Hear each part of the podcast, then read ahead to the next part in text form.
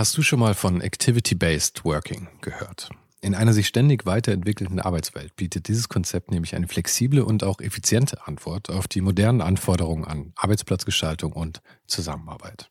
Und die Serviceplan Group ermöglicht mit diesem Konzept seinen Mitarbeitenden, ihren Arbeitsplatz nach ihrem eigenen Bedarf und Tätigkeit zu wählen. Klassischer Schreibtisch, abgeschirmter Bereich oder gemütliche Couch. In den Houses of Communication findet jeder den Spot zum Arbeiten, der ihr oder ihm am besten liegt.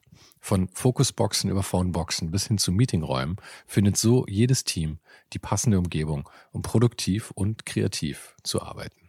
Dieses Konzept, das sicherlich wegweisend ist, wurde bereits erfolgreich in den Houses of Communication in München, Hamburg und Berlin eingeführt und wird auch schon an weiteren Standorten umgesetzt. Und wer würde nicht gerne auf so eine flexible Art arbeiten? Also schau mal auf der Karriereseite von Serviceplan vorbei. Den Link dazu findest du direkt hier in den Show Notes dieser Folge. Und vielleicht kannst auch du dann bald schon in den Genuss von Activity-Based Working kommen.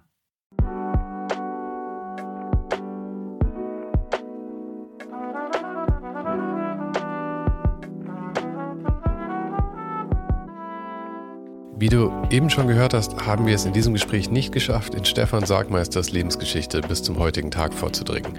Dafür ist auf seinem Weg einfach zu viel passiert. Aber dafür hat Stefan heute mal sehr offen, persönlich und ohne Zeitdruck erzählt, wie es überhaupt dazu gekommen ist, dass er zu einem der bekanntesten Grafikdesigner der Welt geworden ist. Und wie wir immer wieder festgestellt haben, lag das nicht nur an seinem offensichtlichen Talent, sondern auch an vielen glücklichen Zufällen, von denen Stefan in diesem Gespräch erzählt. Wir trafen uns während des Forward Festivals im Ruby Hotel mitten in Wien. Das Team des Forward Festivals hatte uns netterweise gemeinsam mit dem Ruby Hotel eben einen Kinosaal als Aufnahmeort zur Verfügung gestellt, wofür ich mich auch nochmal bedanke. Stefan erzählt von seinem Weg vom Vorarlberger Jugendmagazin Alphorn, für das er als Teenager gearbeitet hat, bis zu den Grammys, die er für seinen Plattencover gewonnen hat. Und natürlich auch über all die Wege und Umwege, die dazwischen lagen, wie seine Zeit in Hongkong und den Umzug nach New York. Und ganz nebenbei erzählte mir auch noch, wie einige seiner bekanntesten Arbeiten entstanden sind. Falls du den Podcast noch nicht abonniert hast, ist jetzt der beste Zeitpunkt dafür. Jede Woche ein offenes und ehrliches Gespräch mit Menschen aus Design, Kunst und Kultur. Abonniere den Podcast also jetzt gleich kostenlos in deiner Lieblings-App. Und jetzt viel Spaß mit Stefan Sargmeister.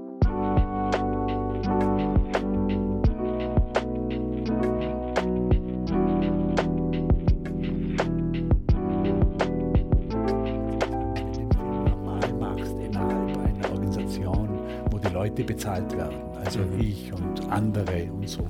Bei uns wurde die, die äh, die Schneiderin bezahlt, also die, äh, die Editorin, die mhm. wurden bezahlt. Aber der Rest wurde nicht bezahlt. Aber wenn es normal machen würdest, wäre das wahrscheinlich so ein 1,5 Millionen Film wow, in etwa. Okay. Oder? Ja. naja, dann kann ich zumindest sagen, du hast gestern 2,99 von mir bekommen. Minus Amazon, minus alles andere kommen dann wahrscheinlich beim Film 30 Cent an. Aber Ach, super. zumindest ja. irgendwas. Das ist ja schon mal gut. Ja. Aber ich würde sagen, wir haben schon angefangen im Prinzip. Ja. Klar, Picobello, ja. ähm, wir sind ja gerade in Wien. Du bist hier fürs Forward Festival. Mhm. Und ähm, ich habe Glück gehabt und habe als Erster gefragt und deswegen ähm, die meiste Zeit abgestaubt und bin sehr, sehr, sehr, sehr glücklich und dankbar darüber. Ähm, wo ich, ich war auch sehr erstaunt, dass du tatsächlich direkt zurückgeschrieben hast und nicht irgendwie Team oder so. Das, ähm, Du, ich bin einfach draufgekommen. Also ich würde so sagen, ich habe in meinem ganzen Leben noch nie einen Sekretär gehabt mhm. und bin es von dem her so gewöhnt. Und in der Zeit wo wir sehr viele waren im Studio, habe ich das ab und zu ausprobiert und das hat mir nicht wahnsinnig viel Arbeit abgenommen. Mhm. Weil ähm, die Person muss mich ja dann trotzdem fragen, willst du das machen ja, oder nicht? Ja, ja.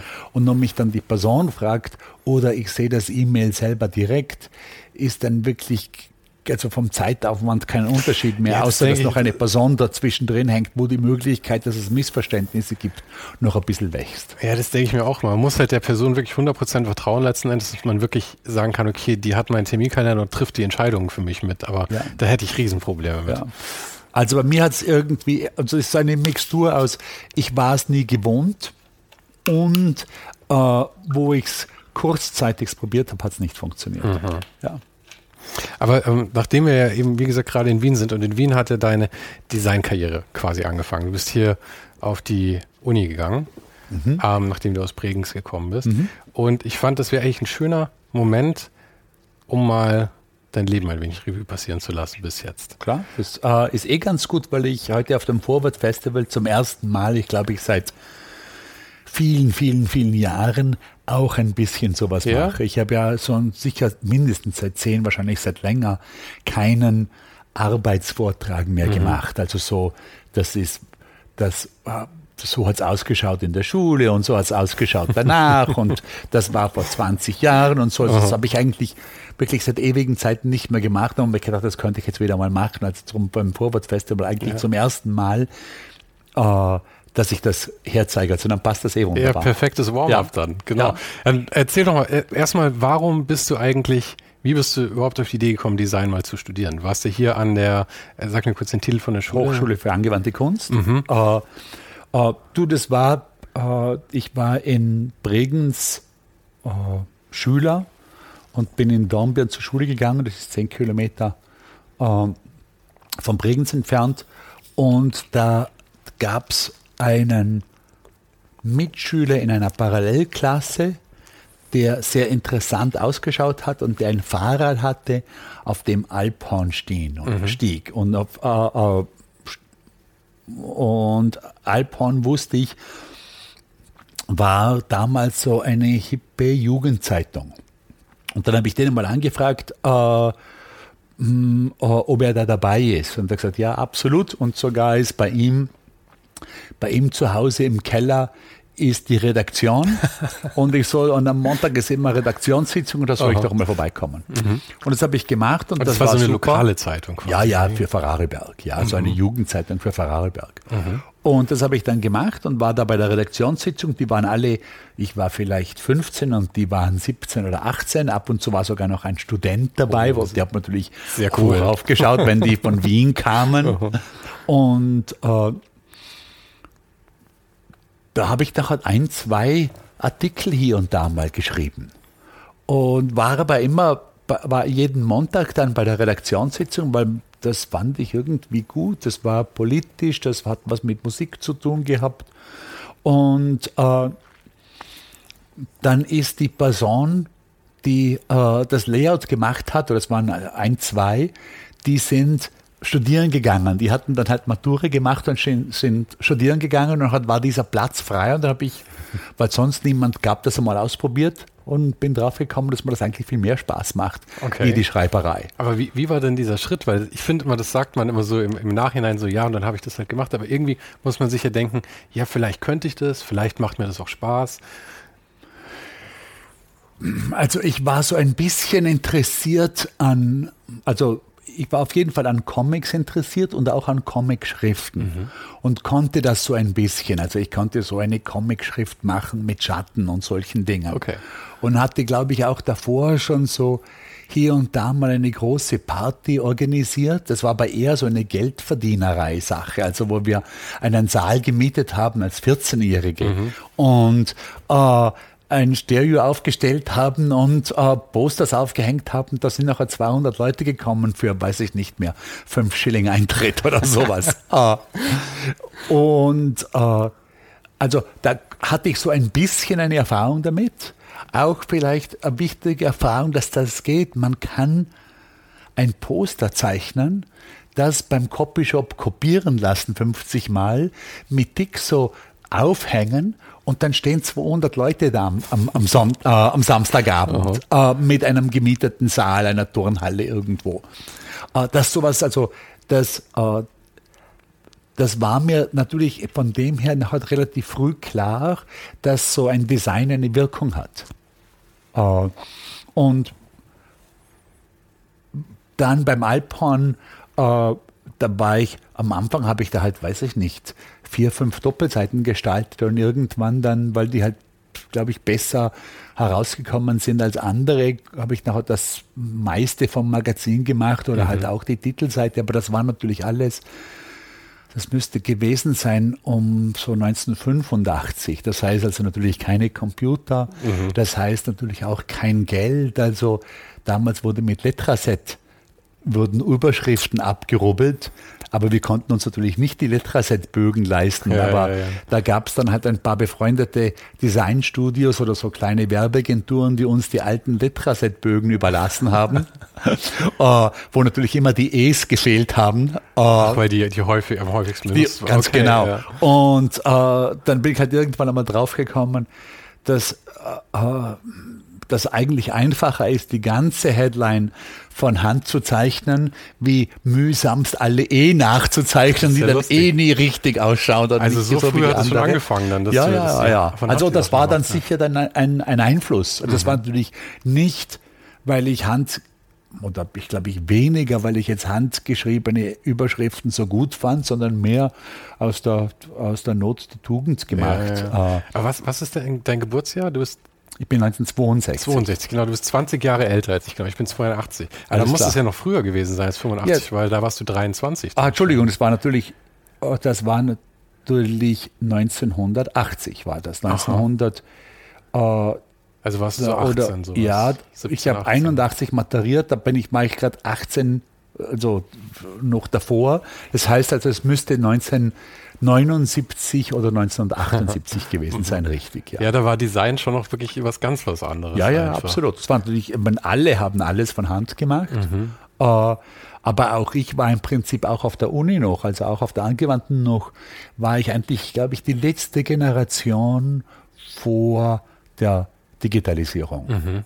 Also wir haben auch, äh, ich war, ich bin ja äh, auf der Aufnahmsprüfung wo ich dann nach der Matura nach Wien gekommen bin, gleich einmal mit äh, ordentlichem Krachen durchgefallen. Ja. Und äh, war dann ein Jahr auf, das hieß Wiener Kunstschule, das war so eine Privatschule. Äh, die hätte, hätte man auch vier Jahre machen können, aber für mich war klar, ich gehe jetzt ein Jahr hin und lerne alles das so gut wie ich es kann um im nächsten Jahr die Aufnahmeprüfung wieder zu machen. Mhm. Also du und, musstest sie zweimal machen, die Aufnahmeprüfung. Ja, und das war nachher dann, da gab es einen super Zufall, weil eine Professorin oder eine Lehrerin auf der Wiener Kunstschule war gleichzeitig Assistent beim Professor auf der Angewandten. Und die hat mir das vermittelt, dass ich während dieses Jahr, ich glaube zweimal, zum Professor konnte, um Sachen herzuzeigen mhm. und um Feedback zu hören, was ich denn noch brauchen würde, dass die Chancen größer werden. Ja, ja sehr gut, sehr gut. Und, taktisch, äh, taktisch angegangen. Ja, ja, ja. Und das war dann halt äh, natürlich, äh, äh, ich war schon mit also volles Rohr dabei. Ich war schon damals mit Leib und Seele dabei, mhm. hatte natürlich dann sicher bei der Professorin äh, Barbara hieß die, äh, einen guten, äh, also ich glaube einen guten Stand und auch eine gute Unterstützung bei der zweiten Aufnahmeprüfung dann und mhm. bin dann auch durchgekommen. Ja, ja. Und die Entscheidung nach Wien zu gehen, war das, weil die ganzen coolen Kids aus, äh, vom, vom, vom Magazin davor schon nach Wien gegangen sind oder war das einfach die einzige? Ja, da gab es so im Prinzip, also von Vorarlberg kommend war das immer so, du konntest entweder in Innsbruck studieren oder in Wien. Ah, Innsbruck ist auch eine sehr schöne Stadt. Ist eine schöne Stadt, aber in Innsbruck, da haben dort, haben die studiert, die sich von der Mama noch die Wäsche waschen lassen wollten am Wochenende, weil da ging es natürlich gut, mhm. dass man am Wochenende, das sind zwei Stunden mit dem ja, Zug ja. oder zweieinhalb, dann noch zurückfahren kann, während nach Wien, also äh, mit dem Flieger natürlich undenkbar, dass man geflogen wäre, ja, unmöglich. Das heißt also, man wäre mit dem Zug gefahren, das sind dann doch aber auch damals ein acht-Stunden-Zug. Ja, ich meine, es ist ja wirklich das andere Ende des Landes, absolut, kann man sagen, absolut. Von, ja. von Bregenz nach Wien. Und bei mir war es sowieso klar, ich wollte immer in eine Großstadt. Mhm bin dann schnell draufgekommen, dass Wien auch keine Großstadt ist, aber aus Bregenz kommen war das natürlich schon so. Ja, München so. aber auch nicht, wo, wo, wo ich hierher komme. Ich mag, mag das eigentlich ganz gerne, so dieses Mischungsding. Ich meine, du offensichtlich nicht, du hast dann New York gewählt, also du magst offensichtlich die Großstadt. Aber mir war das schon immer recht sympathisch, so dieses Mittelding. Ja, ja, ja, ja. Also ich finde es jetzt auch nicht schlecht, ein Mittelding. Äh, Wien ist noch mal ein bisschen eigenartiger, weil das ja äh, mit den vielen Bezirken, oder? Die, äh, die 23 Bezirke, das mhm. sind eigentlich wie, wie Kleinstädte. Also das ist wie wenn du 23 Kleinstädte hast, die halt sehr, nah, sehr nahe beieinander sind. Es ist ja auch im Prinzip so gewachsen, weil ja, es ja, gab ja. ja. historisch wirklich nur den ersten Bezirk und darum war eine Mauer rundum, mhm. die dann irgendwann im 19. Jahrhundert abgebrochen wurde und durch die Ringstraße mhm. ersetzt wurde. Der, also der Grund, wieso die Ringstraße überhaupt möglich war, dass man das bauen konnte im 19. Jahrhundert, war ja nur, was davor eine Mauer gab, eine Stadtmauer. Ja, aber so sind ja die meisten europäischen Städte ja, irgendwie gewachsen. Ja, genau, eben mit diesen Stadtmauern, wo dann halt neue Infrastruktur rumgewachsen genau. ist. Irgendwie. Ja. Und ähm, wie lange warst du dann in Wien auf der Schule? Weil du bist ja dann irgendwann nach New York gegangen, um ja. da weiter zu studieren. Hast du es in Wien überhaupt fertig gemacht? Ja, oder? ja, ich habe Wien fertig gemacht. Also ich habe das auf der angewandten äh, brav mit Diplom alles fertig aha, gemacht aha. nach vier Jahren und hatte dann äh, habe dann sofort ein Stipendium bekommen äh, nach New York. Aber da musste man sich hinbewerben, nehme ich an. Das ja, das war aber also ein bisschen ungeplant, weil ich hatte äh, eine, ich hatte mich ziemlich übernommen mit meiner Diplomarbeit auf der Angewandten. Das war ein irrsinnig großes oder äh, arbeitsaufwendiges Ding. Also da hat Was am Schluss denn? auch relativ viele Leute dran gearbeitet. Okay. Also das war so ein richtiges, ich habe da äh, einige Leute, Freunde und Klassenkollegen haben da praktisch 18 Stunden am Tag mitgearbeitet. Wirklich? Das war so ein richtiges Projekt. Du hast ja. quasi deine erste Firma aufgebaut. Für deine ja, ja, ja, ja, das waren, also da waren wir wirklich zu fünft oder zu sechst andauernd. Aha. Also, äh, und das, ich meine, das äh, lässt sich nicht so einfach erklären, aber im Prinzip ging es um dreidimensionale Postkarten, die alle irgendwas gemacht haben. Da gab es halt so in, in etwa 20 verschiedene Karten von der Form her waren sie alle, hatten sie alle irgendwas mit einem Dreieck zu tun. Mhm. Und äh, die haben alle irgendwas gemacht. Also die hatten Spiegel, die sich verspiegelt haben oder die haben eine Postkarte hat sich in eine Sonnenuhr aufgefaltet, eine andere hat eine okay. Schallplatte abgespielt und so weiter und so fort. Also die hatten alle irgendwas gemacht und ich wollte dass es da für jede von diesen Karten, ich glaube, vielleicht waren es gar nicht 20, vielleicht waren es nur 15 oder so, aber dass da für jede dieser Karten ein Poster gab und dass für jede dieser Karten auch wirklich 10 oder 15 Karten gab, die natürlich nicht druckbar waren, weil das, also die wären schon druckbar gewesen, nur natürlich für unglaublich viel Geld, um also aber bei jeder Karte einzeln. diese Karten gebastelt, aber so, Aha. dass sie ausgeschaut haben, also als ob sie ja, ja, aus dem Druck kamen, was natürlich wahnsinnig arbeitsaufwendig war. Also gerade noch natürlich, das war ja, ich glaube, mein Diplom war 1986, das heißt also auch um vieles, also noch, noch Jahre bevor es einen äh, Inkjet-Printer oder Laserdrucker gegeben hat. Das mhm. war, wurde also alles noch fotografisch vergrößert und bla bla. Ja. Wie hast du deine, deine Kommilitonen dazu äh, überreden können, dass sie da, da mithelfen? Haben die es auch irgendwie angerechnet bekommen? Oder? Nein, das war reine Liebesarbeit. Okay. Cool. Also das war, äh, ich kann mich nicht mehr erinnern, wie ich sie davon über, wie ich sie dazu überredet habe, aber äh, die waren da voll, doch volles Rohr dabei. Mhm. Äh, also ich glaube, ich hatte ein bisschen einen Zug in der Klasse, weil äh, also wir waren zum Beispiel, äh, wir waren vier Leute in der Gruppe gut, das waren also vier Klassenkollegen und wir haben, Schausp wir haben Theaterposters gemacht. Mhm. Und das war relativ professionell. Also wir haben äh, die ganzen Posters für das Schauspielhaus gemacht. Das Schauspielhaus war damals so das zeitgenössische Theater in Wien, das auch unter den Theatern vielleicht am meisten plakatiert hat und mhm. die einen super Ruf hatten mit, die hatten nur mit den besten Designern Wien zusammengearbeitet und auf einmal durften wir das machen als mhm. vier, äh, als vier Studenten. Das war natürlich super.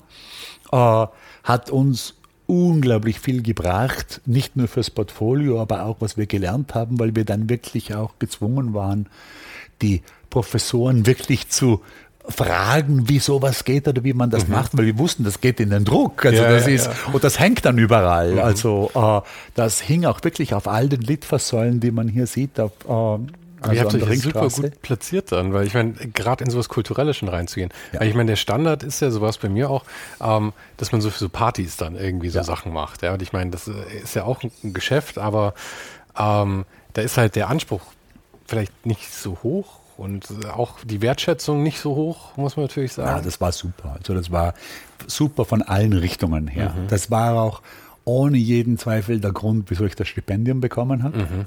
Weil natürlich, also das muss ich jetzt noch kurz sagen, weil da bin ich abgeschweift. Der, der Grund, wieso ich über das Stipendium aber angesucht habe, war, weil ich war so gestresst in der Diplomarbeitszeit, da musste ich irgendwas abholen vom, Rek vom Büro vom Rektor. Und ich warte im Büro vom Rektor auf irgendeinen Schein oder auf irgendwas und sehe dieses Plakat Stipendium für, für USA und denke mir, Sausch, bist du so gestresst, dass ich könnte, selbst wenn ich um ein Stipendium ansuchen möchte, möchte, hätte ich nicht einmal die Zeit dafür. Okay. Und dann, wie um mir selber zu beweisen, dass ich doch nicht so gestresst bin, habe ich die Sekretärin dort im Rektor-Office um, um das Formular gefragt, habe das kurz ausgefüllt und habe sofort wieder vergessen. Aha. Also ich hatte keine Ahnung mehr. Also es war so ein Fünf-Minuten-Ding. Ja, ja, genau. Ja. Okay. Und dann ist da halt die, dann war aber dieser Prozess angefangen damit. Und da kam man dann halt noch ein paar Formulare, die ich dann, halt, das war dann schon nach dem Diplom wahrscheinlich, ausgefüllt habe. Und dann gab es irgendeine Kommission. Und äh, vor die bin ich dann gegangen, da musste man die Arbeiten mitbringen und das waren natürlich bei mir die ganzen Schauspielhausposters. Und die Perfekt. Kommission war natürlich lauter Leute, es waren natürlich lauter Theatergeher, ja, ja. die das ja kaum fassen konnten, dass diese Posters, die sie kannten, mhm. von einem Studenten gemacht ja. worden sind. Und dann war das also sicher mit dem, äh, mit dem Stipendium, was ich auch nicht wusste hier, weil ich ja den Namen gar nicht kannte, es war auch kein Begriff. Aber in Amerika war Fulbright ein riesiger Name. Also auch, wo ich dann in New York angekommen bin und bei Pratt studiert habe, da habe ich schon mitgekriegt, die Professoren gesagt, oh, he's a Fulbright. Like, das war so ein Ding oder so. Das war schwer zu kriegen und in der Kunst noch schwieriger, weil äh, na, das Fulbright-Stipendium ist ein Ding, wo man nachweisen muss, dass man das in der Heimat nicht studieren kann. Mhm. Das ist jetzt bei Design nicht so einfach. Oder? Also die meisten, die das kriegen, ist das schon eher, die sind halt irgendwie Physiker oder so ja, oder ja. irgendwas mit Biologie, wo es einfach in, auf amerikanischen Universitäten viel weiter geforscht wird, wie jetzt, sage ich mal, in Graz. Aber warum hing das dann überhaupt aus in der, in der, äh, hier in Wien an der angewandten. Das hing halt aus. Okay. Das, das ist ja schon, schon lustig, weil so ja. viele Sachen zusammenkommen, dass es da überhaupt hing und dann, dass du, um dir selber was zu beweisen, das ausgefüllt hast. Und eigentlich war das halt, also ich meine, es ist immer schwer zu sagen, was so entscheidende Momente sind, aber es war schon einer der entscheidendsten Momente deines Lebens, weil Absolut. dich das nach New York gebracht hat. Und auch wenn du danach noch Umwege hattest, es wurde halt deine Heimat dann. Und das sind, das ist schon unglaublich, wie viel da Zufall mhm. ist. Also, weil ich meine, so einfach wäre es gewesen, dass die Sekretärin, wo sie dieses Poster gemeldet bekommen hat, sagt, na, das ist für uns nicht lustig, das ist Hängen wir nicht auf. Hängen wir nicht auf. Fertig. Mhm. Also die Chancen, dass das passiert, sind mindestens so groß ja, wie ja. die Chancen, dass sie sagt, wohl, das ist gut, das hänge ich jetzt auf. Mhm. Also, also, und das, das hat schon was mit diesen Schmetterlingsflügelschlägen ja, irgendwie zu tun. Weil man ja, denkt ja, sich immer, oder ich glaube, irgendwie ist ja, äh, äh gerade in Amerika wird einem ja immer beigebracht, man kann selber alles bewirken. Das ist ja totaler Schwachsinn. Nein, du bist nein, immer von den Umständen. Das ist unglaublich viel Zufall. Also ich glaube schon, dass es eine äh,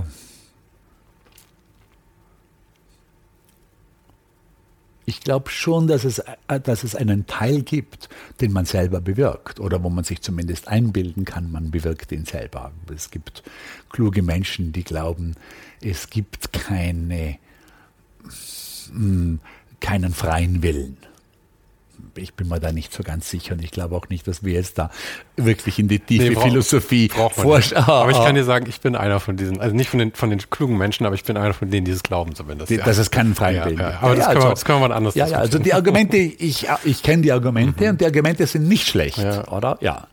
ja. ja. Ähm, aber wie sind wir da jetzt hingekommen? Über den Zufall. Über den Zufall. Ja. Genau. Gut, und jetzt warst du dann, du bist nach New York gegangen. Mhm. Ähm, hattest du da eigentlich irgendwie Geld von zu Hause oder war das Stipendium wirklich so, dass da alles bezahlt war, inklusive Lebenskosten? also das Stipendium das? war gut. Das hat also die komplette Schule bezahlt mhm. und das Stipendium war eben drüben so angesehen, dass du nachher, ohne dass du ansuchen musstest, noch zusätzliche Stipendien gekriegt mhm. hast. Also da gab es noch dies und das. Ich habe aber noch eine, ich glaube, die Miete wurde von meinen Eltern bezahlt. Also ich, wenn ich mich richtig erinnere, habe ich 400 Dollar im Jahr, also im, Entschuldigung, im Monat noch von den Eltern bekommen mhm. in diesen zwei Jahren.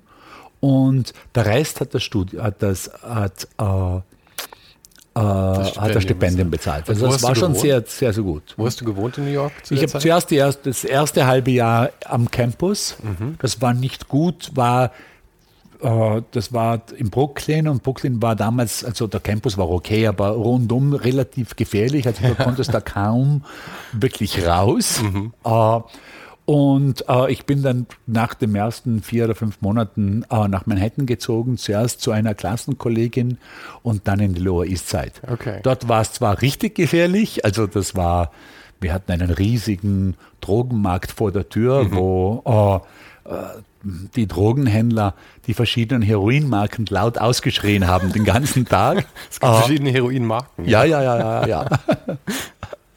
Und äh, aber äh, das war natürlich auch für jemanden, der jetzt muss ich schauen, wie alt ich da war. Da war, das müsste also gewesen sein, 86, das war also nachher, äh, ich war also 24, mhm. ja.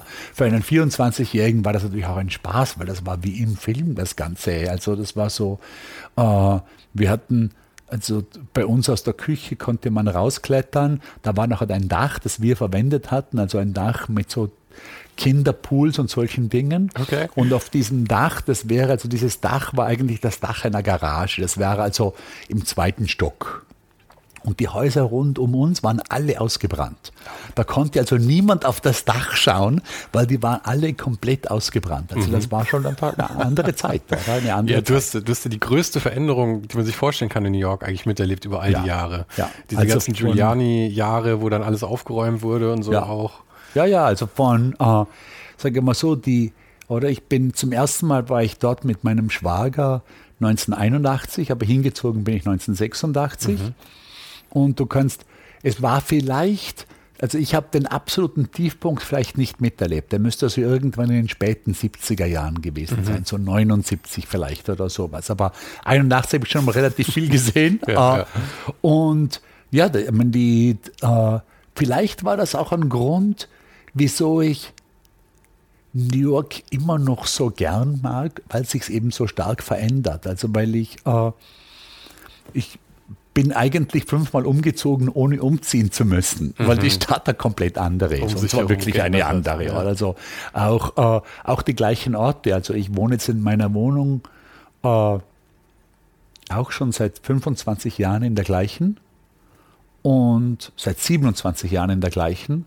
Und auch dort hat sich alles total verändert, oder? Die 14. Straße, wo ich dorthin gezogen bin, war eine Billigstraße, äh, wo so ganz günstige äh, Warenhäuser für die Lower Middle Class mit billigen Koffern und so günstigen Dingen gab, meistens ramschig. Mhm. Äh, und jetzt bin ich zwischen ein, jetzt bin ich genau in der Mitte, wie das West Village, das wahnsinnig teuer ist, auf Chelsea, den Kunstbezirk Aha. und den Meatpacking äh, District mit der Highland und der Little Island sind also so ein Zentrum von sehr reichen Kunst, also sehr reichen im Süden, kunstorientierten im Norden tourismusorientierten im Osten. Also so ein komplett, eine total andere Stadt, kann ja. man sagen. Aber eigentlich muss man ja sagen, hast du dann da gut reingepasst, weil das war ja auch die Zeit, wo sich wahrscheinlich auch deine Lebensumstände mit verändert haben. Absolut. Also das war auch, äh, das war natürlich auch für mich von dem her absolut ideal, weil ich in der Zeit, wo das spaßig war und wo man wo das ein großer Vorteil war, weil ich auch wirklich kein Geld hatte, weil man günstig wohnen konnte und alle anderen rund um mich auch günstig mhm. gewohnt haben und du viel machen konntest, in der Zeit jung war und in der Zeit, wo ich selber auch etabliert und etabliert bin und wo Geld nicht mehr ein großes Problem ist, äh, jetzt immer noch dort wohnen, wo es für jemanden, der jung ist, viel zu teuer wäre, ja. aber für jemanden, der schon länger dort wohnt und vor ewigen Zeiten was gekauft hat, kein Problem ist. Also ich hatte da, wie auch schon bei der, beim, bei der Tatsache, dass das Poster im Rektorenoffice gehangen ist, halt wieder einmal Glück. Aber ich hatte ja. bei solchen Dingen oft Glück. Ja. Womit das ja vielleicht tatsächlich ein bisschen was anderes ist, weil du bist ja auch Teil dieser Veränderung, die dieses Viertel halt mitgemacht hat. Mhm.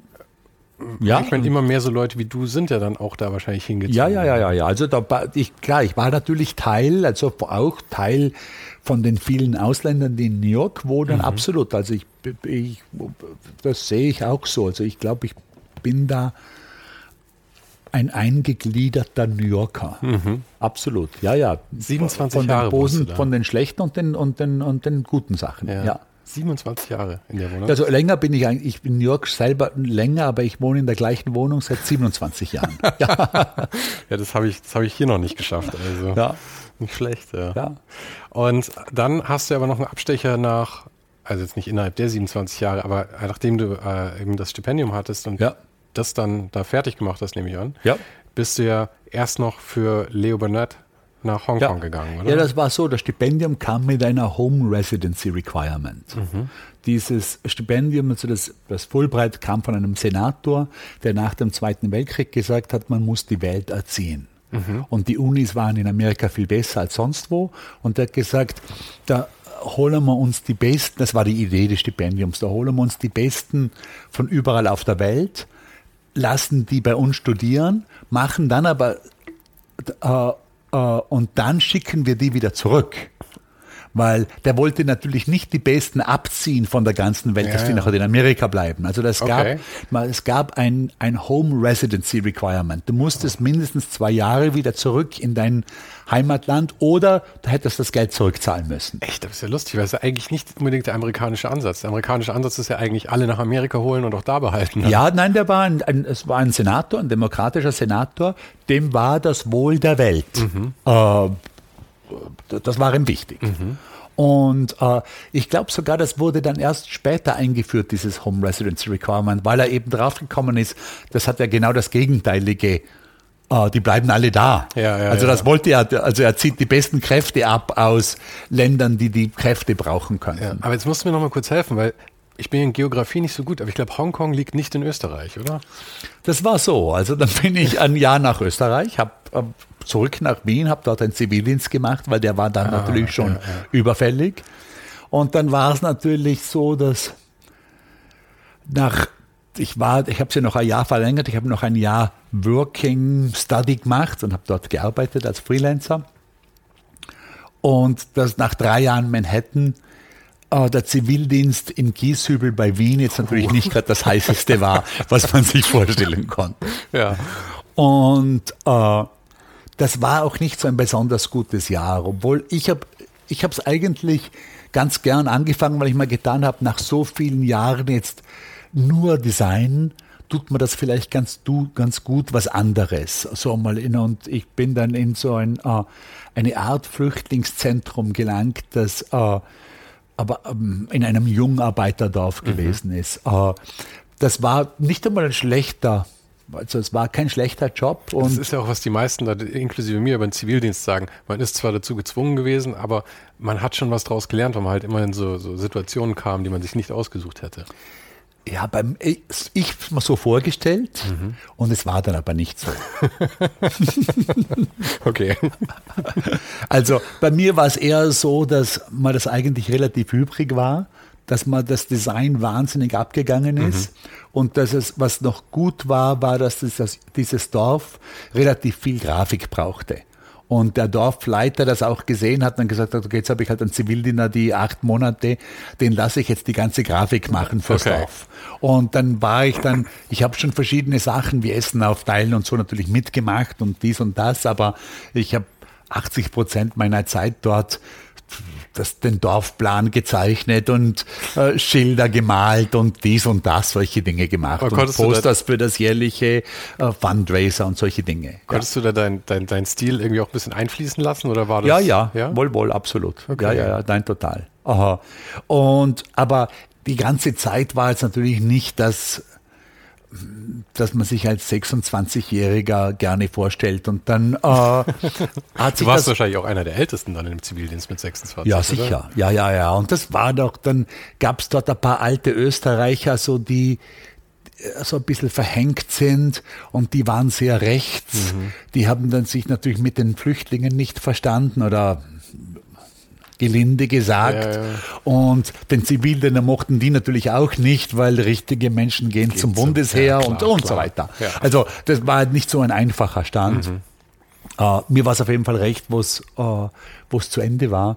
Und uh, bin dann eigentlich eine alte Freundin aus, der, aus dem Gymnasium besuchen gegangen, die den großen Schritt gewagt hat und nach Hongkong gezogen ist. Mhm. Und wo ich bei der ankam, hat sich herausgestellt, dass die gerade einen Job bekommen hat und den auch brauchte, weil die auf armem Fuß, auf einfachstem Fuß in Hongkong gewohnt hat. Und dann hatte ich eigentlich relativ wenig zu tun. Und in Hongkong in den 80er Jahren war es jetzt nicht so, dass es da wahnsinnig viel zu sehen gab. Also die Stadt ist super, aber es ist nicht so, dass es das reich an Museen mhm. oder Sehenswürdigkeiten war. Und dann habe ich eigentlich angefangen, so mal nachzuschauen, was gibt es da für Designstudios und die hätte, würde ich gern besuchen. Und das hat nicht richtig funktioniert, weil die waren alle busy, wo ich da angerufen habe. Mhm. Und dann hat mich ein Designstudio falsch verstanden und hat, äh, hat gemeint, dass ich eigentlich wegen einem Job komme. Und dann habe ich sofort einen Termin bekommen. Dann habe ich alle anderen nochmal angerufen äh, und habe gesagt, ich, ich, bin hier, um einen Job zu suchen mhm. und habe von allen einen Termin bekommen. Aber mhm. ich war eigentlich nur dort, ich wollte eigentlich nur die Studios sehen ja, und schauen, ja. was die so machen. Also es war reines Interesse. Mhm. Und ähm, eines dieser Studios hat hat äh, gesagt, ja, wir würden dich gerne anstellen, aber ich war ja nicht da zum Anstellen mhm. und habe denen einen sehr hohen äh, monatlichen Lohn gesagt, also wirklich nur akzeptiert haben. Zum Besuch eigentlich, um deine ja. Freundin da zu besuchen. Ja, ja, ja. ja, ja. Okay, und dann hast du, hast du hochgepokert einfach mal? Ja. Ja, oder ich, ich, das war so hoch, dass ich das ich konnte ja nicht sagen, ich will eigentlich keinen ja, Job, ja, weil ja. Das war, deshalb war ich ja dort mhm. oder so. Aber es war natürlich auch wieder, äh, also ich hatte äh, schon einige solcher Punkte in meinem Leben, wo ich außerordentlich, wo sich die Dinge außerordentlich fein zu meinem Vorteil gefügt haben. Gefügt haben, ganz mhm. genau. Ja, das kann man sagen. Und wie lange warst du dann in Hongkong? Zwei Jahre. Aber oh. Hongkong war ja bestimmt auch in den 80ern. Ich meine, ich war immer noch nicht da. Ich wollte eigentlich letztes, als, als Covid angefangen hat, wollte ich eigentlich ja. nach Hongkong mit meiner Freundin. Ich war in Thailand schon. Mhm. Sie kam nach. Und dann waren aber die Proteste schon, dann haben wir schon überlegt, ja, ich habe gesagt, ja, komm, wir ja. fliegen trotzdem. Und dann kam aber Covid und dann haben wir es halt abgeblasen, ja, in Bali stattdessen. Ja, auf Bali. Gut. War auch super, da hast du ja auch einige Zeit verbracht. Ja. Aber ähm, deswegen, ich habe es noch nie dahin geschafft, aber ich stelle mir vor, dass das in den 80ern noch nicht ganz so attraktiv, aber dafür deutlich, also für, für Europäer, aber dafür deutlich exotischer noch war. Also das war relativ wild, als, als Stadt sehr, sehr schön, mhm. also sehr attraktiv, auch weil es Hongkong Island auf einem Berg ist, mhm. also mit auf einer Seite voll mit Wolkenkratzern, die auch alle eine super Aussicht haben, weil mhm. sie eben sich an den Berg hoch äh, schlängeln. Äh, auf der anderen Seite ist ein bisschen niedriger, aber auch äh, die äh, andere Seite ist rein chinesisch. Die Hongkong-Seite war damals noch sehr englisch, weil es war natürlich noch vor dem ja, Handover, ja. noch sehr englisch beeinflusst. Äh, also von dem her schon eine äh, exotisch auf jeden Fall, also äh, große Unterschiede zwischen West und Ost, die zusammengehen, große, große Unterschiede zwischen alt und neu. Mhm. Zwischen Arm und Reich, also eine sehr kontrastreiche Stadt, von dem her sehr interessant, aber äh, unglaublich, weil die natürlich die Bevölkerung schon auch häufig Leute waren, die aus dem Kommunismus kamen und deshalb das Gegenteil wollten. Und von dem her war es eigentlich ein absolut purer Kapitalismus. viel, viel kapitalistischer wie New York zum Beispiel. Und unvergleichlich zu Wien oder zu einer ja, ja, ja. europäischen Stadt. Weil deswegen hat es sich auch so schnell verändert. Ja. also ganz China ja auch, auch wenn das. Ja, ja, Hongkong war natürlich der Grund, war. wieso sich China verändert hat. Mhm. Also viele Leute sagen ja, dass, da, dass äh, dass Hongkong oder dass überhaupt dass die Tatsache, dass die Briten Hongkong dort gelassen haben, das größte Charity-Projekt, das erfolgreichste Charity-Projekt der Welt war, weil dadurch. Äh, ich weiß nicht, ob ich es Charity nennen würde. Ja, aber halt sag mal so, ja, ja. Dass dadurch hat also der Grund, wie, also, und das glaube ich lässt sich schon so sagen oder so, also die, die, die, äh, die südchinesische Spezialzone vom Deng Xiaoping, die der erfunden hat, war natürlich nur wegen Hongkong. Mhm. Und wo sich die nachher als auch so erfolgreich herausgestellt hat, hat sich natürlich das System in China mhm. verändert. Und das hat natürlich schon Millionen Leuten Millionen Leuten aus der Armut geholfen, ja. ohne jeden Zweifel. Ich meine nur nicht Charity-Projekt, weil ich würde ja, sagen, ja. die Engländer Bahn sind nicht komplett freiwillig. Also nein, nein, nein, nein, absolut. Ja. ja, ja. Also von dem, es ist, Charity ist das falsche Wort. Hast du Der recht. Altruismus ist, hat ein wenig gefehlt. Dabei. Ja, ja, ja, ja. Das, äh, ich weiß nicht, was das richtige Wort wäre dafür. Ein, äh, äh, äh es gibt sogar, es gibt ein richtiges Wort, das ist eine mein Gott, das weiß ich nicht mehr. Es gibt einen sehr guten Ökonomen, der darüber geschrieben hat und der auch sagt, dass sowas sollte äh, nochmal gemacht werden in verschiedenen, also zum Beispiel, das es sollte solche Art Anchor Cities heißt glaube ich, aber mhm. ich bin nicht sicher. Also es gibt einen richtigen Ausdruck, mhm. eine Terminologie dafür und es gibt ein relativ weit fortgeschrittenes Projekt des eines amerikanischen äh, Ökologen, der sagt, man müsste dieses, diese, diese Kettenreaktion wiederholen in verschiedenen Orten in Afrika, also dass da ein, eine Stadt, ein, ein Gebiet freigegeben wird, mhm. die eine sichere, äh, äh, nicht korrupte Legi äh, äh, Rechtsprechung hat. Und der ist auch, ich glaube, der hat auch schon das geschafft. Also ich glaube, dass Finnland würde die Rechtsprechung übernehmen und so weiter. Dass es da so eine Enker-Cities ja. gibt. Aber ich, äh, das ist bestimmt auch heute sehr, sehr unpopulär, weil heute ist es ja sehr verschrien, dass irgendein westlicher Einfluss eben in, in, in ärmeren Ländern irgendwie stattfindet. Weil es ist ja immer. Äh, es ist sicher so. Ja. Äh, ich habe den einmal im Vortrag gehört, dass der müsste, das müsste auch es heißt nicht NKCD. Es müsste auch relativ einfach zu googeln sein. Ich kann mich erinnern, ich fand, das, ich fand die Idee äußerst interessant. Mhm. Ob sich das künstlich äh, nachbauen lässt oder ob diese Situation in Hongkong so speziell war, dass sich das, äh, dass sich das eben gerade ergeben hat, ja. könnte ich nicht sagen, da kenne ich mich viel zu wenig ich weiß, aus. Eigentlich gefühlt würde ich jetzt mal sagen, es war vielleicht eine sehr spezielle Situation, weil halt auch die ich glaube, jetzt müsste man da ja äh, sowas, sowas freischaufeln und äh, ob die, ob die Bevölkerung da wirklich dann so mitspielt, das annimmt, ist halt die Frage. Ich meine, da war es auch nicht so angenommen, aber es waren halt andere Zeiten und es konnte mehr aufgedrängt werden. Aber wir kommen völlig vom Thema ja. lass lieber mal, du warst in Hongkong für zwei Jahre. Ja. Und irgendwann kam dann eine bewusste Entscheidung, aus Hongkong wieder zu gehen. Ja. Und also das war für mich ziemlich klar. Also äh, ich habe gespürt, dass mich der Einfluss von Hongkong, also ich habe viel Geld verdient, äh, ich meine Kunden waren Cathay Pacific First Class, Regent Hotels, Shangri-La Hotels, also lauter Luxuskunden, mhm. reine Luxusgüter. Ja. Nochmal bei Leo Burnett war das. Ja, ja, also das war so ein Designstudio in, unter der Schirmherrschaft von mhm. Leo Burnett. Also mhm. wenn es uns genutzt hat, haben wir uns das Leo Burnett Design Studio okay. genannt. Wenn es uns nicht genutzt hat, haben wir uns das The Design Studio genannt. Ah, okay, das war so okay. ein bisschen, wir hatten Kunden von außen, die keine Leo Burnett Kunden waren und wir hatten Leo Burnett Kunden. Mhm. Und wie war ja. deine Position innerhalb von der Agentur da in Hongkong?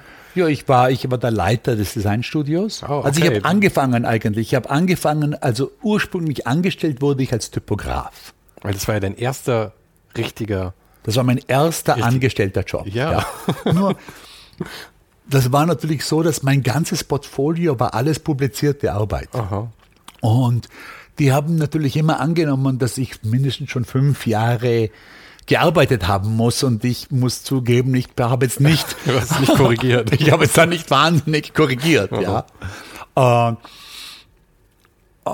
ja, aber es war natürlich eigenartig, dass, also mein erster Job war Typograf, aber ich glaube, ich war nach zwei Monaten Kreativdirektor. Mhm. Also als Titel, mhm. was natürlich ein Witz war, considering es war mein erster Job. Ja, aber ja. das ging natürlich auch in Hongkong relativ flott, weil du hattest einen, es gab wahnsinnig viel Turnover, weil die meisten Leute doch nicht länger waren. Dort waren mhm. als zwei Jahre. Es war für die, das weiß ich jetzt, für die Agenturen sehr schwierig und sehr teuer, Leute von außen her anzuheuern. Also wenn die einen Engländer oder einen New Yorker oder einen Tokio Menschen haben wollten, mhm. dann musste da der Umzug bezahlt werden und dies und das und so. Also es war relativ teuer.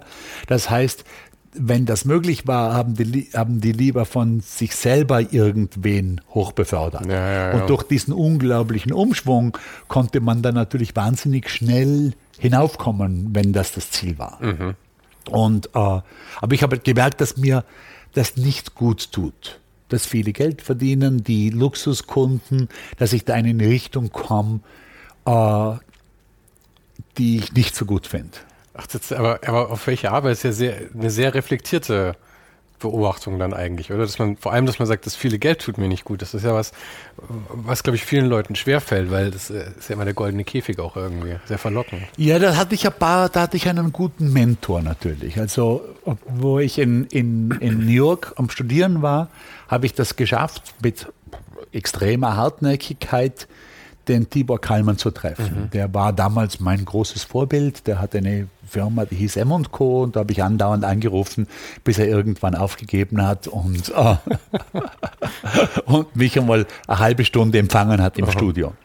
Und ich habe ihn ja, dann auch. Vor Hongkong war das. Vor Hongkong, ja. Und ich habe ihn dann auch für meine amerikanische Diplomarbeit interviewt. Mhm und hatte ihm dann auch die Diplomarbeit, die fertige geschickt, die ihm dann auch wirklich sehr, sehr gut gefallen hat. Mhm. Also das war, da war er sehr begeistert von dieser Diplomarbeit und in dieser Art, also durch das waren wir dann im, im Prinzip im Kontakt. Mhm.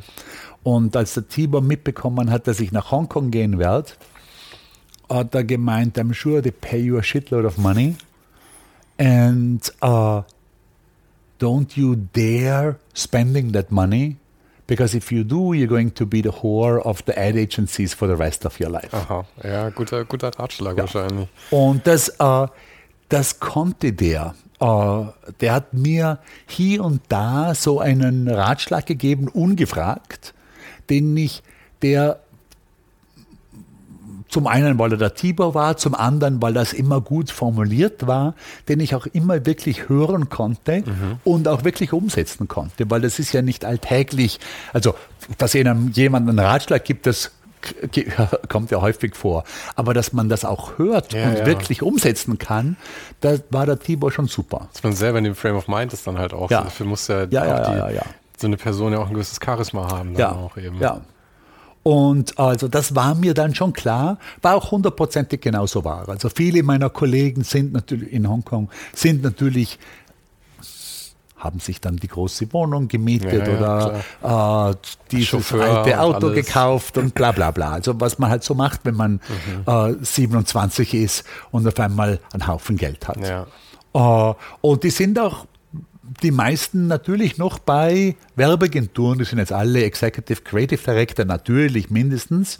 Äh, und ich glaube, manchen wird es vielleicht sogar gut gehen, wenn das, wenn, wenn das war, was sie wirklich machen wollten. Aber das war bei mir natürlich überhaupt nicht der Fall. Ja. Also das war ja nicht, ich habe ja äh, vom Alpom kommen war ja nicht mein Ziel, eine große Werbeagenturkarriere zu machen. Du bist da reingeschlittert. Ja. Aber gerade das hat dir dann ja, wenn ich das sagen darf, den Arsch gerettet letzten Endes, weil äh, ich, das ist ja wirklich immer ein goldener Käfig dann.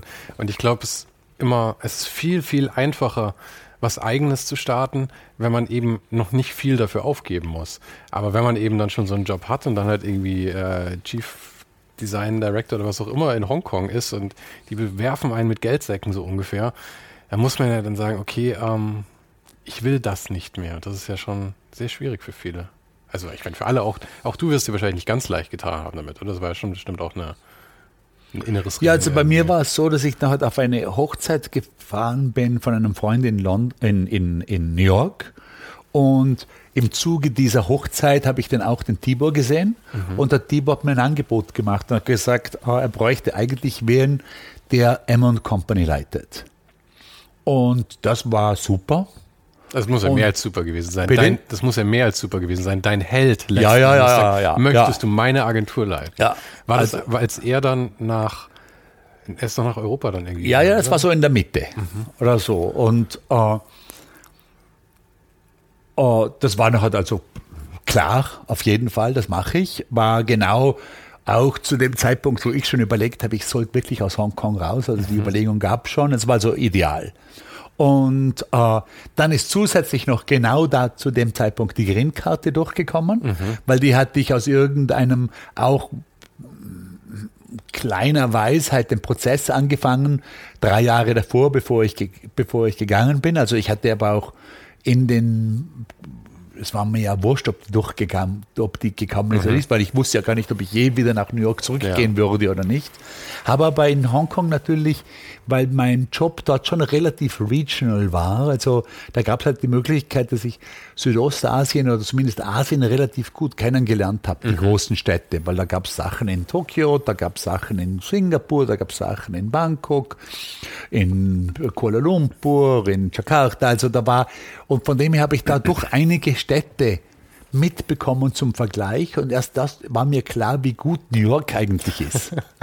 Weil ich wusste, ich kannte ja nicht so viele, ja, ja. oder? Und gerade wenn ich die, da hatte ich natürlich in, in in Asien die Möglichkeit, diese Städte kennenzulernen als Arbeitender. Also als jemand, der dort auch irgendwas, einen Fotoschuss schießen muss oder irgendein Stückchen Film machen muss oder so, also der auch wirklich dort jetzt nicht als Tourist hingeht. Ja, also die schon das vergleichbarer ist natürlich. Das finde ich ist auch immer eine Riesenchance. Auch was ich jetzt immer bei diesem Podcast so genieße, dass ich in Städte komme, in denen ich teilweise noch nie davor war und ich habe eine Aufgabe. Das absolut. ist sowas anderes, als wenn man Total. einfach nur sich die schönen Sachen anschaut. Absolut, absolut. Die kann man ja trotzdem anschauen. Ja, ja, eben. Ja, Aber man sieht halt auch andere Dinge. Ganz genau. Ja.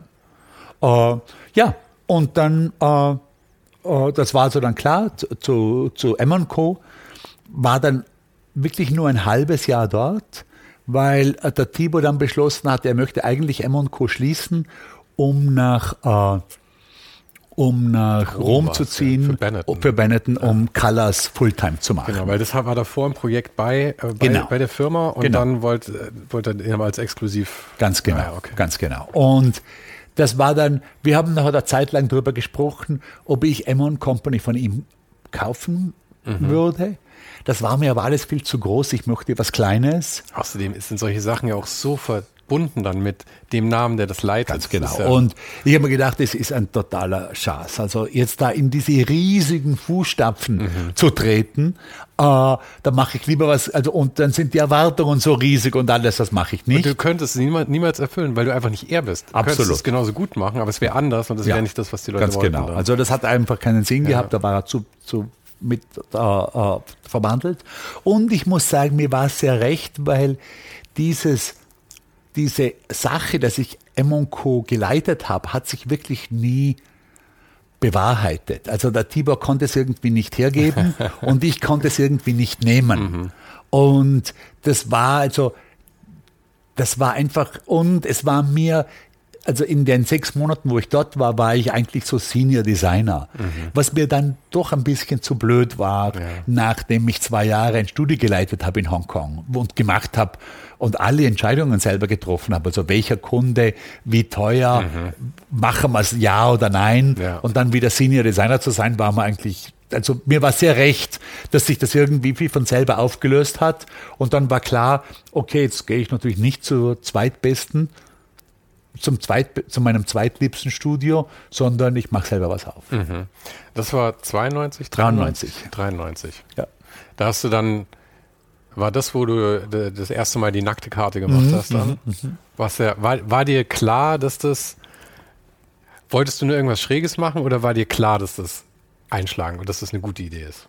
Nein, das war nicht klar. Das war, es war klar, dass es eine gefährliche Ja. Idee war damals. Also, und das meine ich jetzt so, dass ich, also gefährlich für mich, das heißt, äh, ich habe ich hab ordentlich Schiss gehabt. Es hätte auch sein können, dass dich deswegen keiner ernst nimmt. Absolut, Quasi. ja. Also ich habe ordentlich Schiss gehabt deswegen. Ich habe nicht gewusst, was funktioniert. Meine damalige Freundin hat stark dagegen empfohlen. Mhm. Und ich werde die Geschichte heute Abend eh erzählen beim Vorwärts Festival. Äh, Der, die, dieser Podcast kommt lange nach dem Vorwort Gut, raus, also ja. kannst du es ruhig jetzt auch erzählen. ich hatte damals einen Kunden und meine Freundin hat vorausgesagt, du wirst den auch noch verlieren. Also das war vor der Karte, hatte ich schon einen Kunden, der wurde durch M&Co empfohlen. Und ich war nachher nach der Karte, ich glaube sechs Wochen oder so danach, war ich im Büro vom Leiter dieses Kunden, vom, im Büro, also vom, im Chefbüro.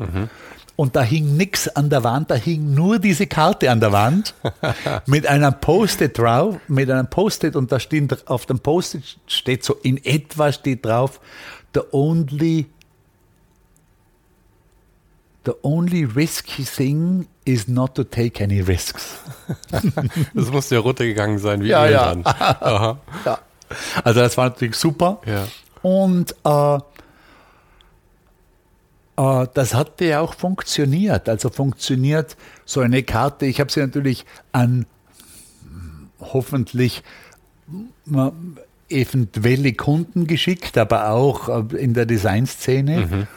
Und die wurde dann so oft nachgedruckt in Designmagazinen und hier und da, dass dann wirklich äh, also im Design wussten dann wirklich viele, da gibt es eine neue Studie, weil Ja, die ja. wurde so oft publiziert, Ja. also ich glaube Dutzende Male. Deswegen meine ich auch, das war wirklich brillant. Und war das das erste Mal, dass du, ich nenne es jetzt mal Stunt, war das das erste Mal, dass du so einen Stunt gemacht hast? Weil du hast danach ja häufiger noch so Sachen gemacht. Du hattest das für, was war das, ein AIGA-Poster, glaube ich, wo du dir alles hast einritzen lassen Ja, auf der ja, ja. Haut.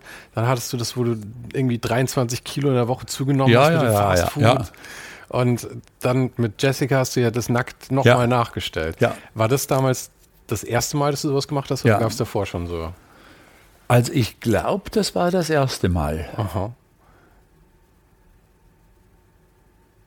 Das hatte auch so ein bisschen was mit der Vergangenheit zu tun, weil ich kam natürlich als Österreicher aus einem Milieu, also einem Studentenmilieu, wo die Nacktheit kein groß, keine große Rolle gespielt hat. Im also Gegensatz in, zu Amerika. Ja, oder also in Wien sind die ganzen Strände, wo wir also äh, äh, als Studenten baden gegangen sind, das waren lauter Nacktstrände. Mhm. Also da war auch nichts dabei. Das war auch nicht jetzt irgendwie besonders sexy oder sowas. Das war einfach die Norm. Ja, ja. Während in Amerika war das natürlich überhaupt nicht so. Es ist ja heute Äh, noch nicht. ist heute nicht so? Die reißen Ja. heute noch die Augen auf. Für so eine nackte Sauna wie in Deutschland oder Absolut, wenn- absolut. Un, ist ja ganz undenkbar. Absolut. Also einfach, es ist, äh, und ich muss sagen, ich habe nicht einmal eine besondere Vorliebe für das eine oder das andere. Mir ist eigentlich wurscht. Das ist einfach, ich sehe das als einen Kultur, einen Mhm. Ja, ja, kulturellen eben. Unterschied oder so. Man ist halt vielleicht ein bisschen freier, wenn man es, äh, wenn, Ich wenn man sich nichts drum scheißt.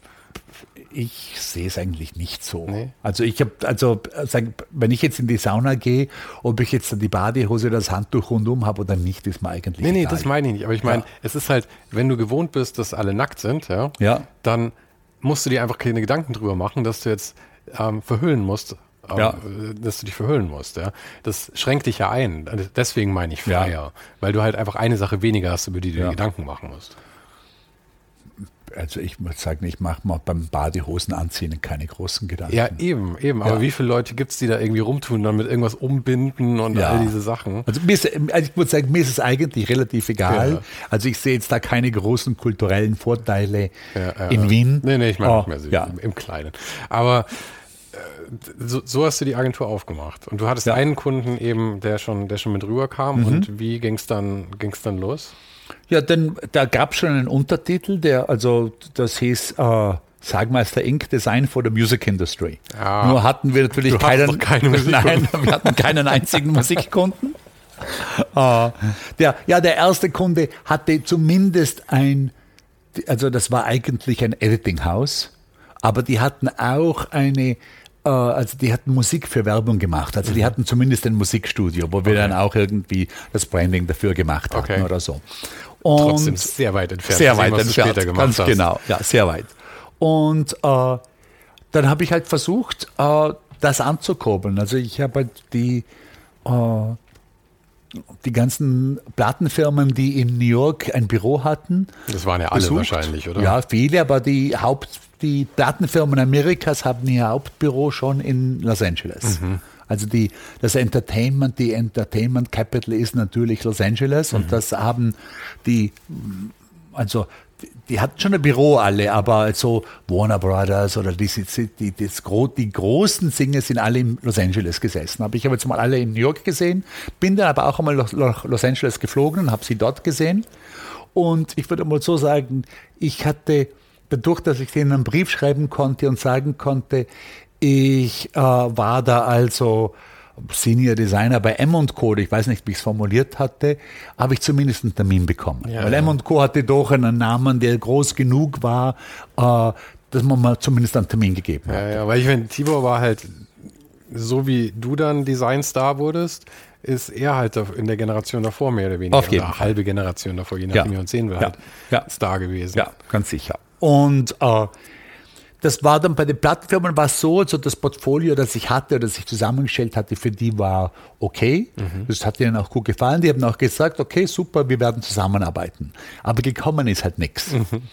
Und dann hatte ich für eine kleine Band, die ich gekannt habe, äh, mit einem die waren halb Amerikaner, halb Österreicher. Der Sänger war Österreicher, mit dem bin ich heute noch befreundet, mhm. mit dem Hans Platzkummer. Die Band hieß äh, HB Sinker, mhm. also HB, das stand für Hans Platzkummer. Okay. Äh, HB Sinker und die sind, äh, für die hatte ich ein, ein Albumcover gestaltet.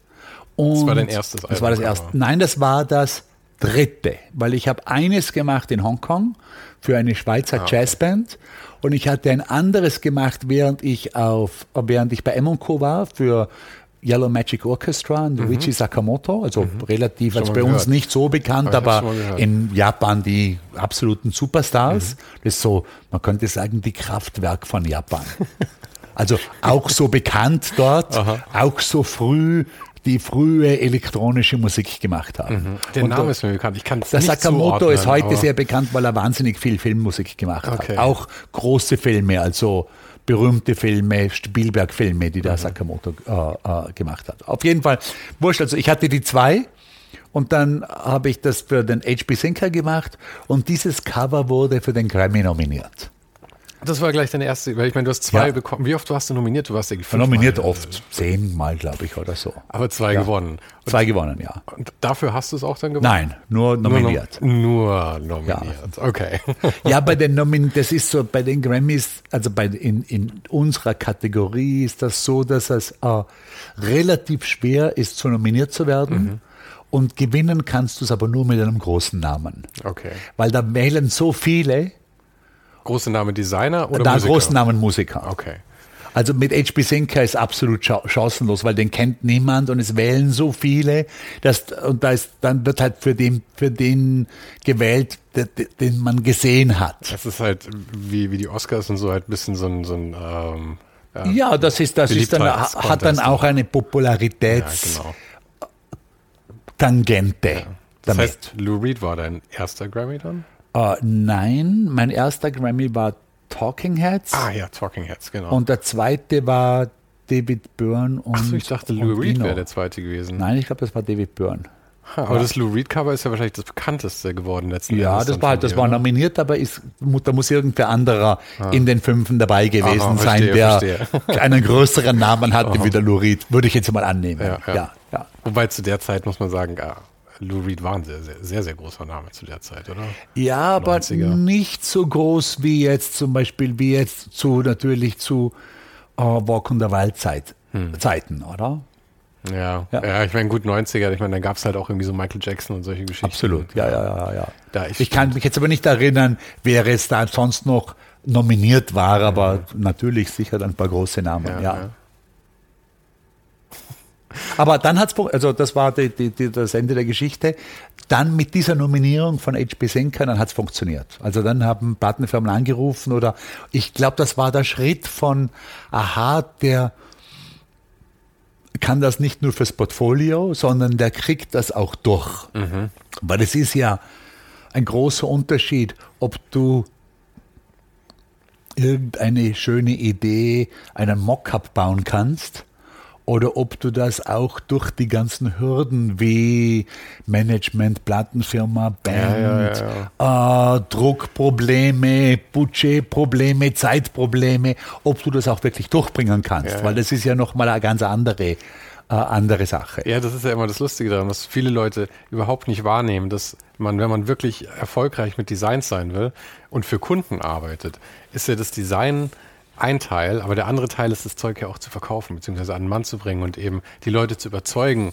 Und man möchte ja auch Sachen machen, die vielleicht davor noch nicht so üblich waren. Das heißt, Leute haben Angst, das Absolut. zu machen. Und äh, wenn man möchte, dass man, nachdem man das gemacht hat, den Kunden nochmal hat, mhm. sollte das Ding ja auch funktionieren, oder? Also, ja. dass das ja auch wirklich das macht, ja.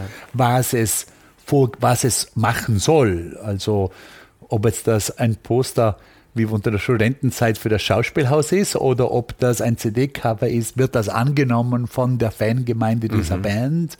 Äh, äh, verkauft es sich vielleicht besser als das Ding davor. Also die, die, äh, der, oder jedes, jedes Stück Design, um ein Stück Design zu sein, muss ja einen funktionalen Teil haben. Wenn der, der kann ab und zu auch klein sein, das kann auch wunderbar sein, wenn der ein kleiner Teil ist. Also ich mag ich mag ja Designs, die nicht so gut funktionieren müssen, sehr, sehr gern.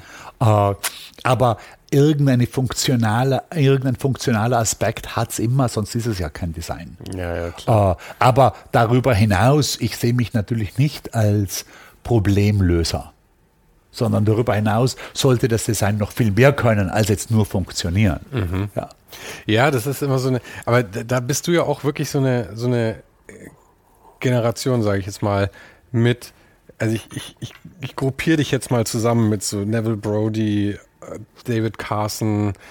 Und das war ja alles so, Design sah auf einmal anders aus. Es waren auf einmal so äh, handgeschriebene Sachen dabei oder dann auch wie, ich meine, David Carson, äh, also du warst ein riesen Einfluss für mich, wie gesagt, ich bin 20 Jahre jünger als du. Das heißt, genau als du so deinen ersten Höhepunkt, richtigen Höhepunkt mhm. hattest, bin ich auf Design aufmerksam geworden. Ja, ja, ja, ja. Und da warst halt du, David Carson, ähm, James Victory. Ja. Ähm, und das waren alles so Sachen, die, die ich total toll fand, weil auch dieses Handgeschriebene dabei war und das ja, war halt was, was davor überhaupt nicht da war. Aber wie du sagst eben, es war nicht zwangsläufig so funktional. Ich meine, gerade David Carson ist manchmal so weit gegangen, dass so Raygun wirklich also kaum zu lesen war. Ja. Aber natürlich von dem her trotzdem funktioniert hat, oder? Weil, sage mal, den Für Artikel, den er, eben. ja, den ja. Artikel, den er da in Dingbeds ge gesetzt hat, mhm. über, du weißt, von was ich ja, spreche. Ja, Wenn der den in der schönsten und, und zeitgenössischen und am stimmigsten für diese Zeit äh, gemachten Font gesetzt hätte, würden wir heute nicht mehr drüber reden nee. oder so. Also oder das waren natürlich die Dinge, die auch für dieses Musikmagazin wirklich gut funktioniert haben, weil äh, das wurde ja schon durch das Design groß. Also ich würde sagen, äh, von dem her und ich glaube nicht, dass alles, was der David gemacht hat, funktioniert hat. Aber ich würde sagen, die Sachen, die er für Regan gemacht haben, haben ja unglaublich gut funktioniert, mhm. weil das war ja ein, eigentlich ein kleines im Vergleich zu den großen Musikmagazinen damals, ja, wie äh, Rolling Stone oder Spin oder so, ja ganz unwichtiges Magazin, das ja nie, niemand hätte dem irgendwelche Bedeutung gesetzt, wenn es nicht das Design gewesen wäre. Mhm. Das war natürlich auch eine mutige Entscheidung von Reagan eben zu sagen, absolut, mach. Absolut, absolut. Es hätte natürlich auch voll ja. nach hinten losgehen ja. können und man ist vorher schwer zu sagen. Und das ist ja auch bei dir mit so, mit so äh, Cover-Design, das ist ja viel intuitiv, weil ich meine, es ist jetzt nicht Marktforschung, die man da irgendwie groß betreibt, sondern du musst ja. halt irgendwie schauen, äh, wie interpretierst du das, was da gerade irgendwie passiert, ja. also dieses Album? Und dann ist ja auch die Frage, ist deine Interpretation tatsächlich auch für die anderen Leute verständlich? Können Absolut. die sich damit identifizieren? Ja. Und dieses Gefühl, war das bei dir, weil, weil Musik schon immer so ein großer Teil war, meinst du? Oder weil du einfach schon so geschult warst, designmäßig? Oder war das einfach, weißt du gar nicht, wo es herkommt? Also es war schon natürlich das, das das Bestreben, zum einen äh, meine zwei großen Interessen zusammenzuführen, mhm. Musik und Design. zum Zweiten eine, eine Rückbesinnung auf, wieso bin ich das überhaupt geworden. Und das mhm. war schon die, also wo ich noch während Alphorn-Zeiten auch in Bands war, die nicht mhm. sehr gut waren. Und ich aber draufgekommen bin, dass es diesen Beruf gibt des Albumcover-Designers. Mhm. Und ich wusste dann auch, ich habe mir irgendwann einmal, dann hatte ich, konnte ich dann mir das leisten, ein Buch gekauft von Hypnosis. Das waren die großen englischen Designer, also der Sturm Thorgerson, die haben wahrscheinlich die wichtigsten Album Cover-Designers der okay. Geschichte. Also die haben vor allem Pink Floyd und, äh, ah, und äh, Led Zeppelin gemacht. Also, also von denen und sowas Bitte? Off the Wall. Ja, ja, also von denen Bands haben sie überhaupt alles gemacht. Habe ich ehrlich gesagt noch nie gehört, muss ich mir mal anschauen. Ja, ja, ja ist auch, äh, man, der Storm ist in der Zwischenzeit gestorben, mhm. wurde aber auch von Pink Floyd, der ist mit denen zur Schule gegangen. Also die okay. waren, die waren wirklich gemeinsam in der Klasse, Aha. also im Gymnasium oder so. Und äh, ich hatte da das Buch, äh, das konnte ich mir dann irgendwann leisten, also ich glaube als 19- oder 20-Jähriger. Und der hat das auch wunderbar geschrieben, der konnte auch sehr gut schreiben und hat auch so ein Making-of immer dazu geschrieben. Es war für mhm. mich unglaublich interessant. Oder ja, einfach ja, die, die, die, die Tatsache, dass das möglich ist, mit dem einen Lebensunterhalt zu verdienen. Das war mein Traum. Dann mhm. wurde ich abgelenkt auf der Angewandten, weil da gab es halt so viele andere interessante ja, Dinge. Aber dann in der Zurücküberlegung war das, das sollte ich jetzt machen. Also das mit dem kleinen Studio war klar, ich möchte es klein behalten und ich möchte Albumcovers. Also das waren dann natürlich CD-Covers, weil das, das war die Zeit, wo CD-Covers gerade gekommen mhm. sind. War auch wiederum Warte mal ganz kurz, weil ich meine, es gab ja Platten, dann gab es Kassetten, die waren ja irgendwie so Parallelplatten, aber Platten sind ja, sind die erst ausgestorben mit den CDs? Also ausgestorben, die sind ja auch wiedergekommen, aber also ich meine, gab es eine Zeit, wo nur Kassetten oder Kassettencover das Hauptding waren? Nein. Es gab, ich glaube, es Platten gab Platten und es gab, es gab Platten und zur gleichen Zeit gab es Kassetten für die Leute im Auto. Ja. Weil der Plattenspieler nicht funktioniert hat im ja, Auto. Ja, und weil sie halt auch billiger waren eigentlich, oder? War, glaube ich, ein bisschen billiger. Also ich meine, bei mir war es, in meiner Kindheit waren Kassetten waren das Ding halt und dann kam CD-Player, als ich dann ja. schon ein bisschen älter war. Also Kassetten gab es halt immer auch, weil man die ja natürlich aufnehmen konnte, mhm. weil man da. Nee, man sich praktisch. Ja, ja, und weil man halt Kassetten ja. verschenken konnte und das alles. Mhm. Aber die waren immer parallel mit, der, mit, der, mit dem Vinyl. Und als die CD kam, und das muss, die CD muss gekommen sein, genau weiß ich es nicht, aber 93, 94 auf jeden Fall, als ich das Studio aufgemacht habe, war die CD, das war das Medium. Ja, ich überlege gerade, so 92 war, glaube ich, so ja. richtig der Durchbruch wahrscheinlich ungefähr. Das war aber auch ein Vorteil dann, weil ich im Prinzip dann genau die erste Generation der Designer war, die wirklich für die CD gestaltet haben. Mhm. Weil das war ein großer Unterschied, oder? Also die, die Plattenfirmen haben dann im Prinzip einfach das alte Shishi genommen, haben es runter verkleinert mhm. äh, auf das Viertel, neue 12x12, auf Viertel ja. in etwa und haben das verkaufen wollen. Das hat natürlich nicht funktioniert. Oder? Das war natürlich grausig und alle haben gestöhnt. Das ist ja genau dasselbe, was jetzt passiert ist mit den Thumbnails dann für, ja, ja, für das Digitale. Absolut, ja, Oder es, es geht ja auch umgekehrt nicht gut. Oder? Mhm. Also viele unserer CDs werden jetzt wieder auf Vinyl ja, gedruckt ja, und, und, die werden raufvergrößert. Ja. und ich muss sagen, ich habe es ich hab's jetzt gerade ausprobiert, weil die mir natürlich dann dankenswerterweise auch welche schicken. Mhm. Und es gibt verschiedene, die es auch relativ ordentlich machen. Relativ, also äh, die schon irgendwie versuchen, das äh, zu übertragen. Aber es ist einfach ein anderes Medium. Ja, also, also es ist auch ein anderes, das Format, oder ich habe, wir haben gesehen, okay, das Cover ist jetzt einfach nicht mehr so wichtig, weil es ist so klein, aber du kannst ganz billig ein 12 oder sogar 16 oder sogar 24-seitiges Booklet haben. Ja, die Booklets, oh, die, ja. waren das, die waren das Tolle damals. Und da konntest stimmt. du natürlich, wenn du als CD-Cover, wenn du gerade angefangen hast, gesagt, das verwenden wir natürlich. Also wir, das heißt, wir machen was komplett anderes. Wir mhm. machen jetzt eben nicht ein Poster, das auch noch eine Rückseite hat, wie das das normale Albumcover ist, sondern wir machen ein kleines Cover, das eigentlich aber nur die erste Seite einer Geschichte ist, die vielleicht sich auf 24 Seiten mhm. erzählt. Und das Umgekehrte geht jetzt auch nicht, weil jetzt haben wir einfach im Prinzip, das ist jetzt, jetzt hast du halt die erste Seite der 24-seitigen Geschichte ist groß rauf. Wenn Glück hast, sind die zwei oder drei besten Seiten drinnen, werden dann noch für das Inner Sleeve äh, hergenommen, aber die Geschichte ist kaputt Ja, oder der, ja, ja. Der, der ganze Abfolge ist nicht mehr so da. Also das geht in beide Richtungen nicht so gut, aber es war natürlich ein Vorteil für mich, weil äh, sich diese Covers oder für uns, für das Studio, weil sich unsere Covers dann gleich abgesetzt, die waren anders wie die Covers, die runterverkleinert worden sind natürlich, aber sie waren sogar anders wie die Covers, die von den guten Albumcover-Designern gestaltet worden sind. Weil du frisch reingehen konntest. Ja, und weil die immer noch, Ja. die, hab- die haben, denen hat immer noch das Format leid getan. Die waren immer noch irgendwie, oh, das ist so scheiße für diese Plastikschachtel zu gestalten. Während für uns, wir hatten ja das andere nicht gemacht. Für uns war das, wir können Musik machen, super. Mhm. Ja, eben. also wir können was machen für, ja, so. Sag mal ganz kurz, du du musst eigentlich jetzt weg, oder? Das ist vier. Wir sind ja, wir haben also vor eineinhalb Stunden, oder? Haben wir gesagt, ja. Jetzt, aber da muss ja dann die nächste kommen. Ja, kommt im Anschluss. Wir haben noch jemanden hier mitsitzen. Ja. Die, du kannst jetzt. Ja, ja. Also ich glaube, Das heißt, die kommen so von selber. Ja, ich glaube, also solange die nicht da sind. Okay, super. Ja. Perfekt. Danke dir. Ja, also wissen die das alles, wo wir sind?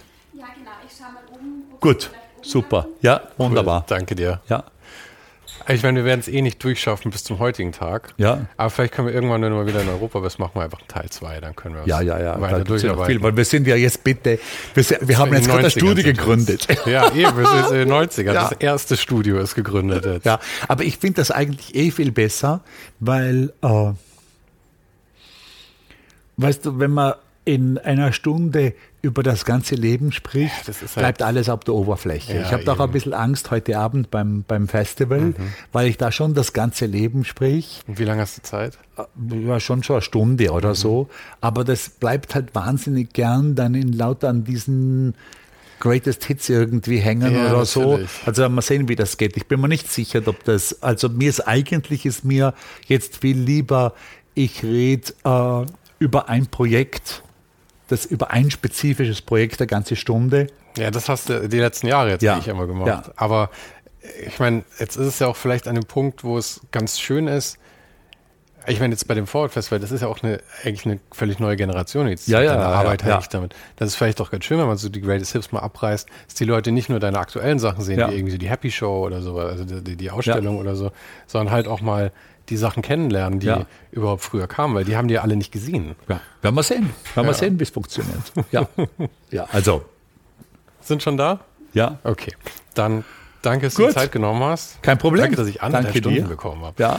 Und ähm, ja, melde dich, wenn du mal wieder in Europa bist. Absolut. Dann uns ja, wieder. ja, ja. Dann machen wir Teil 2. Perfekt. Äh, vielleicht 1990 bis 95. Genau. genau.